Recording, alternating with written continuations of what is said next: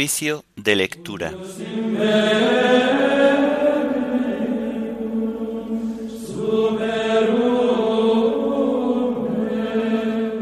Memoria de San Ignacio de Antioquía.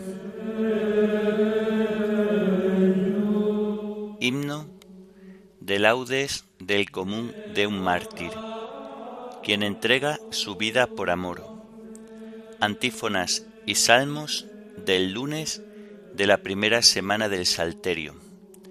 Primera lectura del lunes de la vigésimo novena semana del tiempo ordinario. Segunda lectura y oración final correspondiente a la memoria obligatoria de San Ignacio de Antioquía.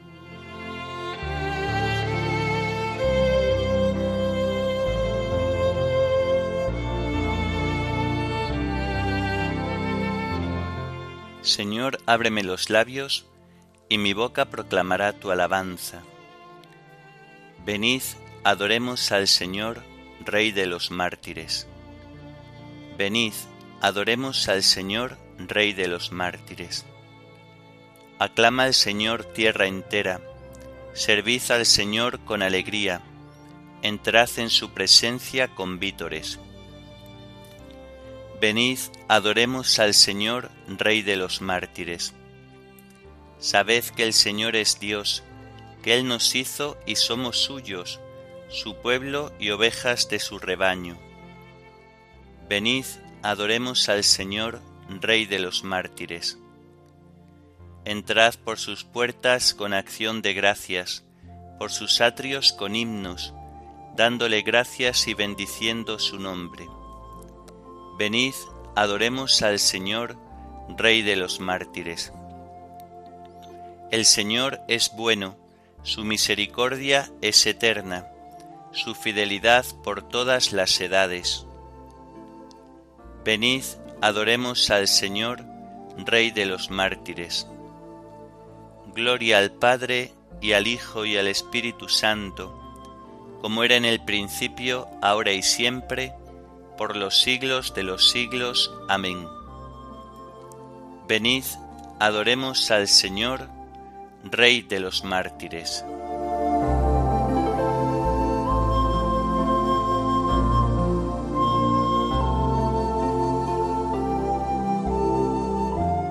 Quien entrega su vida por amor, la gana para siempre, dice el Señor. Aquí el bautismo proclama su voz de gloria y de muerte. Aquí la unción se hace fuerte contra el cuchillo y la llama. Mirad cómo se derrama mi sangre por cada herida. Si Cristo fue mi comida, dejadme ser pan y vino en el lagar y el molino donde me arrancan la vida.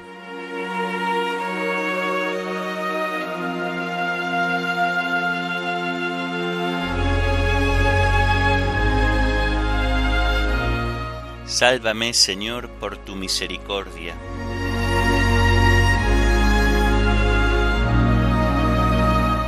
Señor, no me corrijas con ira, no me castigues con cólera. Misericordia, Señor, que desfallezco. Cura, Señor, mis huesos dislocados. Tengo el alma en delirio. ¿Y tú, Señor, hasta cuándo? Vuélvete, Señor, liberta mi alma sálvame por tu misericordia.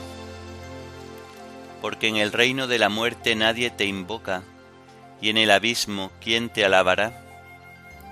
Estoy agotado de gemir, de noche lloro sobre el lecho, riego mi cama con lágrimas, mis ojos se consumen irritados, envejecen por tantas contradicciones. Apartaos de mí los malvados, porque el Señor ha escuchado mis sollozos, el Señor ha escuchado mi súplica, el Señor ha aceptado mi oración.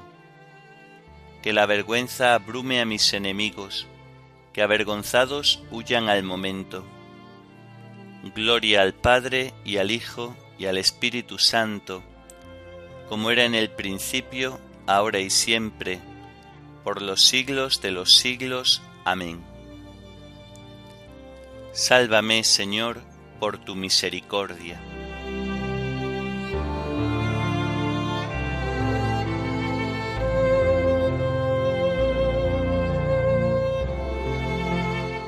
El Señor es el refugio del oprimido en los momentos de peligro.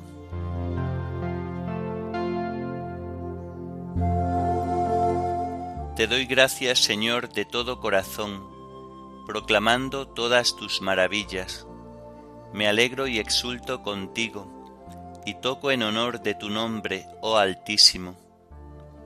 Porque mis enemigos retrocedieron, cayeron y perecieron ante tu rostro. Defendiste mi causa y mi derecho, sentado en tu trono como juez justo. Reprendiste a los pueblos, destruiste al impío y borraste para siempre su apellido.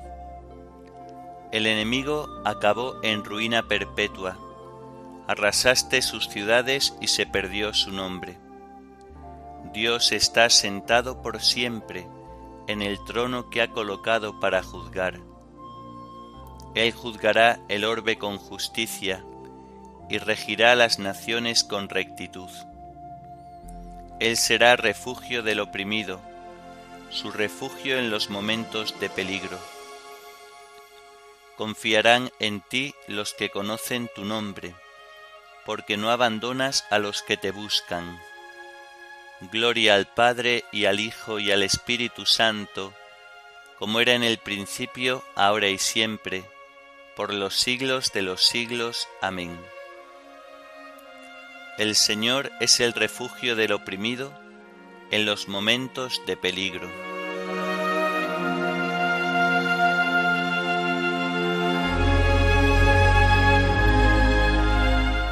Narraré tus hazañas en las puertas de Sión.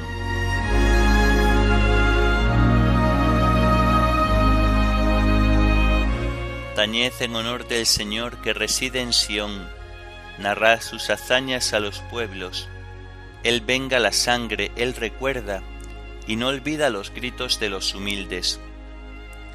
Piedad, Señor, mira cómo me afligen mis enemigos. Levántame del umbral de la muerte, para que pueda proclamar tus alabanzas y gozar de tu salvación en las puertas de Sión. Los pueblos se han hundido en la fosa que hicieron, su pie quedó prendido en la red que escondieron. El Señor apareció para hacer justicia, y se enredó el malvado en sus propias acciones. Vuelvan al abismo los malvados, los pueblos que olvidan a Dios. Él no olvida jamás al pobre, ni la esperanza del humilde perecerá. Levántate, Señor, que el hombre no triunfe, sean juzgados los gentiles en tu presencia. Señor, infúndeles terror, y aprendan los pueblos que no son más que hombres. Gloria al Padre y al Hijo y al Espíritu Santo, como era en el principio, ahora y siempre, por los siglos de los siglos. Amén. Narraré tus hazañas en las puertas de Sión.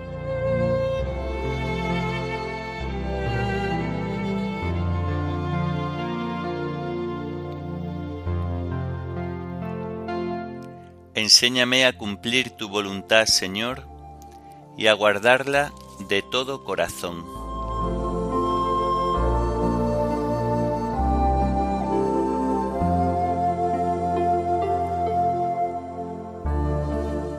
Del libro de Esther.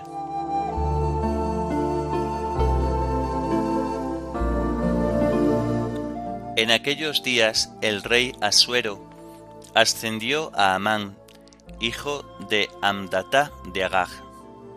Le asignó un trono más alto que el de los ministros colegas suyos. Todos los funcionarios de palacio, según orden del rey, rendían homenaje a Amán doblando la rodilla. Pero Mardoqueo no le rendía homenaje doblando la rodilla. Los funcionarios de palacio le preguntaron, ¿por qué desobedeces la orden del rey? Y como se lo decían día tras día sin que les hiciera caso, lo denunciaron a Amán, por ver si a Mardoqueo le valían sus excusas, pues les había dicho que era judío.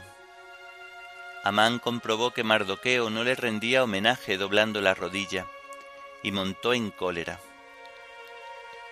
Pero no se contentó con echar mano solo a Mardoqueo, como le habían dicho a qué raza pertenecía, pensó aniquilar con él a todos los judíos del imperio de Asuero. El año doce del reinado de Asuero, el mes primero, o sea, el mes de abril, se hizo ante Amán el sorteo, llamado Pur, por días y por meses. La suerte cayó en el mes doce, o sea, el mes de marzo. Amán dijo al rey Asuero, hay una raza aislada, diseminada entre todas las razas de las provincias de tu imperio. Tienen leyes diferentes de los demás y no cumplen los decretos reales. Al rey no le conviene tolerarlos. Si a vuestra majestad le parece bien, decrete su exterminio, y yo entregaré a la hacienda diez mil monedas de plata para el tesoro real. El rey se quitó el anillo del sello y se lo entregó a Amán, hijo de Amdatá de Agag, enemigo de los judíos, diciéndole, Haz con ellos lo que te parezca, y quédate con el dinero. Los notarios del reino fueron convocados para el día trece del mes primero, y tal como ordenó Amán, redactaron un documento destinado a los sátrapas reales, a los gobernadores de cada una de las provincias y a los jefes de cada pueblo, a cada provincia en su escritura y a cada pueblo en su lengua. Estaba escrito en nombre del rey Asuero y sellado con el sello real. A todas las provincias del imperio llevaron los correos cartas ordenando exterminar, matar y aniquilar a todos los judíos, niños y viejos, chiquillos y mujeres, y saquear sus bienes el mismo día. El día trece del mes de marzo, o sea, el mes de Adar. El texto de la carta con fuerza de ley para todas y cada una de las provincias se haría público a fin de que todos estuviesen preparados para aquel día. Obedeciendo al rey los correos, partieron veloces. El edicto fue promulgado en la Acrópolis de Susa, y mientras el rey y Amán banqueteaban, toda Susa quedó consternada.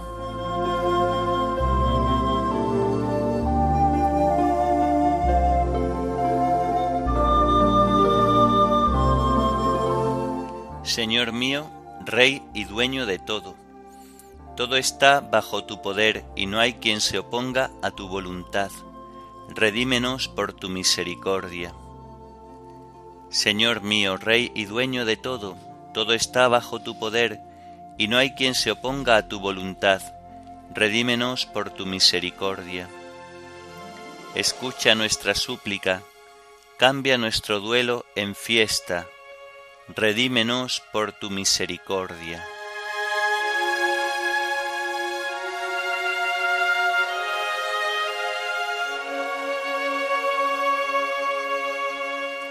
De la carta de San Ignacio de Antioquía, obispo y mártir a los romanos.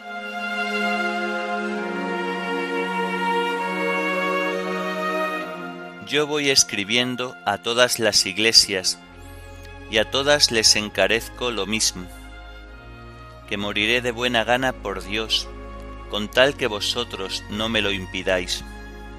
Os lo pido por favor no me demostréis una benevolencia inoportuna. Dejad que sea pasto de las fieras, ya que ello me hará posible alcanzar a Dios. Soy trigo de Dios, y he de ser molido por los dientes de las fieras, para llegar a ser pan limpio de Cristo. Rogad por mí a Cristo para que por medio de esos instrumentos llegue a ser una víctima para Dios de nada me servirían los placeres terrenales ni los reinos de este mundo, prefiero morir en Cristo Jesús que reinar en los confines de la tierra. Todo mi deseo y mi voluntad están puestos en aquel que por nosotros murió y resucitó. Se acerca ya el momento de mi nacimiento a la vida nueva. Por favor, hermanos, no me privéis de esta vida, no queráis que muera. Si lo que yo anhelo es pertenecer a Dios, no me entreguéis al mundo, ni me seduzcáis con las cosas materiales. Dejad que pueda contemplar la luz pura, entonces seré hombre en pleno sentido. Permitid que imite la pasión de mi Dios. El que tenga a Dios en sí, entenderá lo que quiero decir y se compadecerá de mí, sabiendo cuál es el deseo que me apremia. El príncipe de este mundo, me quiere arrebatar y pretende arruinar mi deseo que tiende hacia Dios. Que nadie de vosotros, los aquí presentes, lo ayude. Poneos más bien de mi parte, esto es, de parte de Dios. No queráis a un mismo tiempo tener a Jesucristo en la boca y los deseos mundanos en el corazón.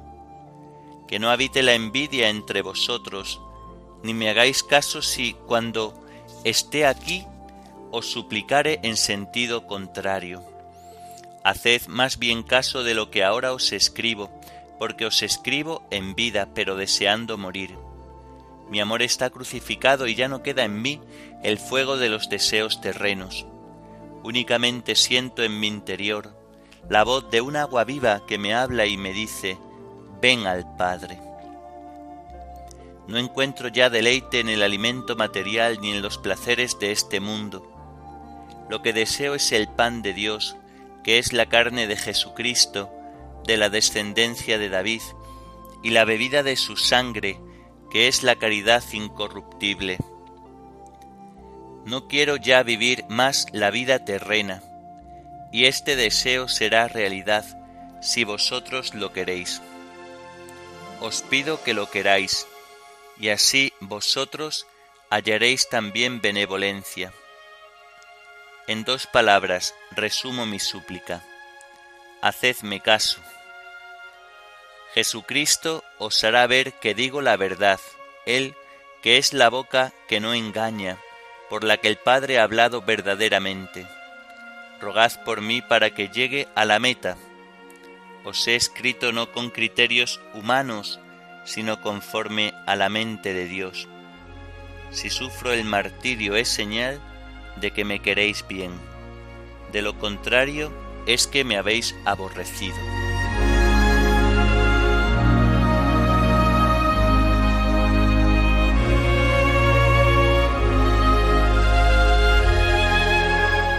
Nada os es desconocido si mantenéis de un modo perfecto en Jesucristo la fe y la caridad, que son el principio y el fin de la vida el principio es la fe, el fin la caridad.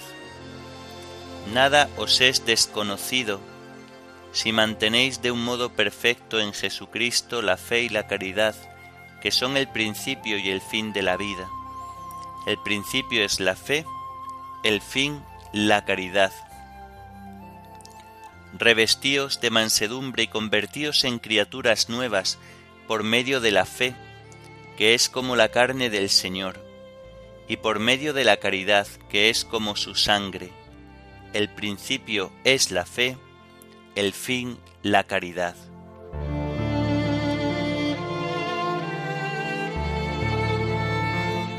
Oremos. Dios Todopoderoso y Eterno, tú has querido que el testimonio de tus mártires glorificara a toda la Iglesia cuerpo de Cristo, concédenos que así como el martirio que ahora conmemoramos fue para San Ignacio de Antioquía, causa de gloria eterna, nos merezca también a nosotros tu protección constante. Por nuestro Señor Jesucristo, tu Hijo, que vive y reina contigo en la unidad del Espíritu Santo, y es Dios por los siglos de los siglos. Amén. Bendigamos al Señor, demos gracias a Dios.